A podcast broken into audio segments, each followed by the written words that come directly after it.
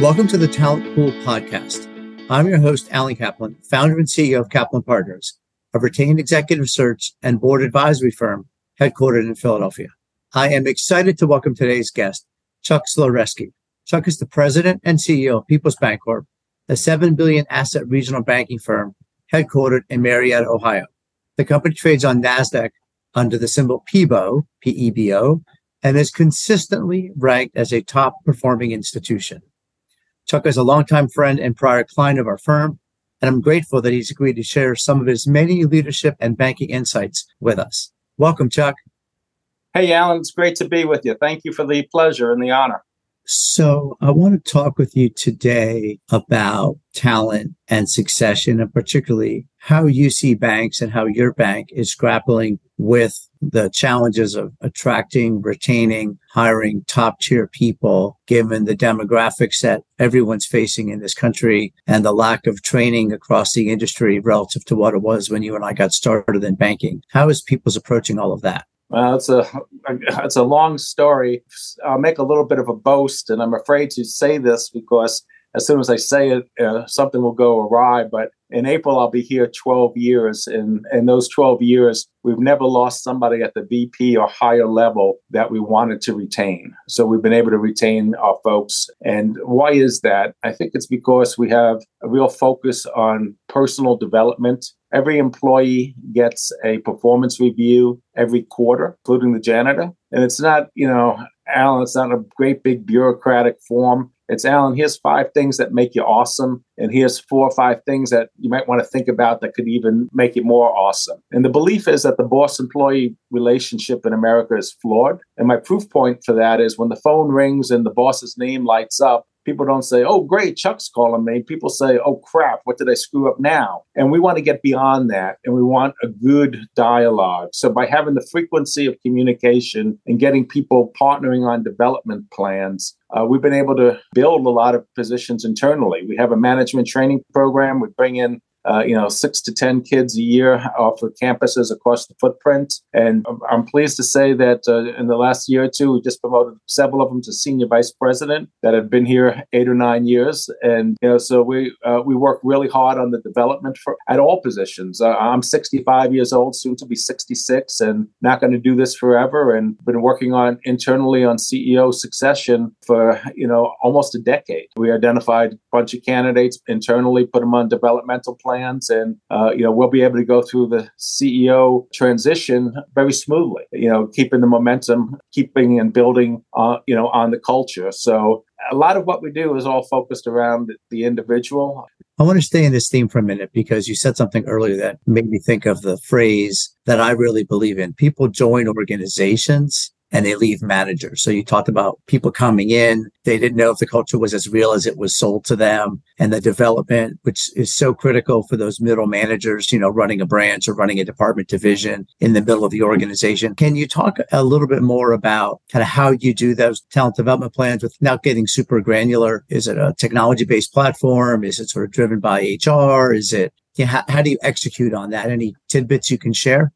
Well, certainly HR is involved, but it's all the leaders of the company. Uh, you know, we take time each year to talk about the up and coming people, folks that we think can be two baggers, people that can play two levels above where they are. And those are the people that we want to develop. Uh, we want to work on the development plans. And uh, we don't want to be shy about moving them along. You know, personally, I had the good fortune of growing up uh, formative years for me were in Citigroup back in the 70s and 80s when Citigroup was really a, a highly respected organization. And uh, in that environment, they moved you every six, nine months. It was kind of uh, learning by fire and spent a lot of time in the deep end of the pool and, uh, you know, great learning experiences. And I can't say that we was a, we've been as extreme as that, but we do move people around who we think have um, a lot of upside and try to accelerate their learning experiences.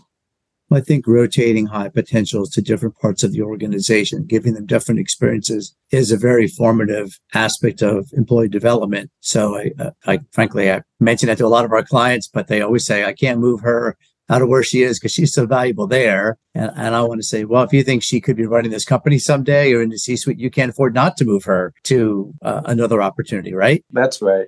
Yeah, you just got to hope for the best. So a minute ago, you touched on CEO succession, which, as you know, is a passion of mine. How do you see CEO succession today and the challenges that so many banks face, whether it's size or geography or lack of a focus on development? impacting the industry from the perspective of driving some banks to sell. Do you think that this is a trend line that's probably going to continue where succession is an issue for long-term survival?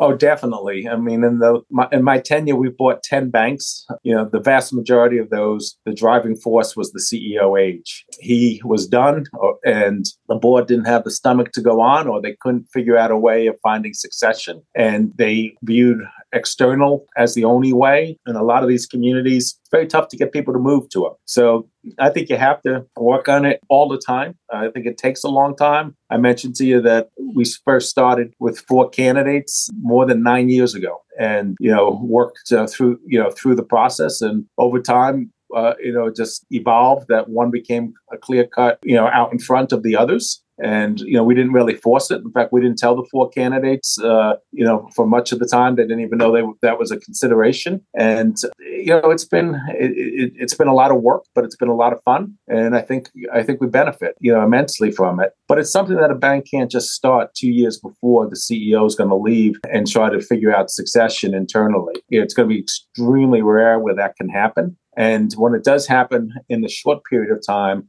chances are the person hasn't had the developmental experiences. You know, for instance, uh, be a little close to my best here without giving my incumbent away here, but the person who will succeed me has done staff jobs and has done line jobs, has done headquarter jobs and has done field jobs. You know, and it's just a variety of different experiences that will put them in a good position to succeed that's a great, great story and a template for others to follow they're smart enough to, to ask you about what you've done. One of the things I know you're also passionate about is good governance. And that's a weak area for, for many, many community banks. I know that over time, you've really worked to constantly evolve the board and the governance of the company. And of course, the regulators are paying more attention to that than ever before. What's been the regulatory impact and has that been a driver for some of the growth and evolution of your board at People's? Well, I, I think the bar keeps rising. You know, it keeps getting more difficult. And, you know, whether you go back in time and you think about adding in SOX and, uh, you know, now ERM and all these different things coming down the line. I mean, I was fortunate that the board was independent uh, when I got here and we had a, you know, a board chair that's not part of management. And I think that's a good thing to do. But you always got to refine the board behaviors and the governance practices. You know, we've got the board out of the business of running the bank. You know, for instance, uh, years ago, they used to actually approve loans and they're not doing, uh, you know, they're not doing that. And today the real focus is on risk management, enterprise risk management, making sure that the choices that we're making are the right choices. They've been intimately involved in the succession conversation. And we will continue to improve our governance as we get closer to 10 billion. Uh, you know, we'll be stepping up our compliance and uh, our risk management uh, capabilities. And uh, you know, we, I, you know, a lot of people in my position complain about all the regulatory burden, and I can't say that I love it. But you know, when you think about it, the regulators, uh, what do they want? They want the bank to be strong, and they want the customer to be treated fairly. And what do I want? I want the bank to be strong and I want the customers to be treated fairly. So I think there's an alignment there. And so rather than yell and scream about all the insanity, you know, we just try to conform as best we can and execute uh, with excellence. You know, um, you were talking about risk, and my head went to talent, strategy, and risk. And the premise is those are the things that boards really should be focused on. And I sort of feel like without asking you that question directly, that seems to be the primary things that you've got your board focused on, if that's a fair statement. Yeah, absolutely. The strategy piece and the risk piece and the succession pieces of talent, uh, but you know, for sure, um, that's uh, that's a good way of thinking about it. But I think if the board is taking care of talent, strategy, and risk, then the classic definition of total shareholder return will be taken care of as well. Uh, and I think there's a lot of truth in that. I agree. And I think, you know, from the get go, we took an approach of really not worrying about the current quarter. Uh, we made decisions and make actions that really think are going to benefit the shareholder two or three years down the line. And that allows you a great deal of freedom. And if you manage your talent around that, um, I think you can do great things. Well, Chuck, thank you so much for sharing your insights with us today.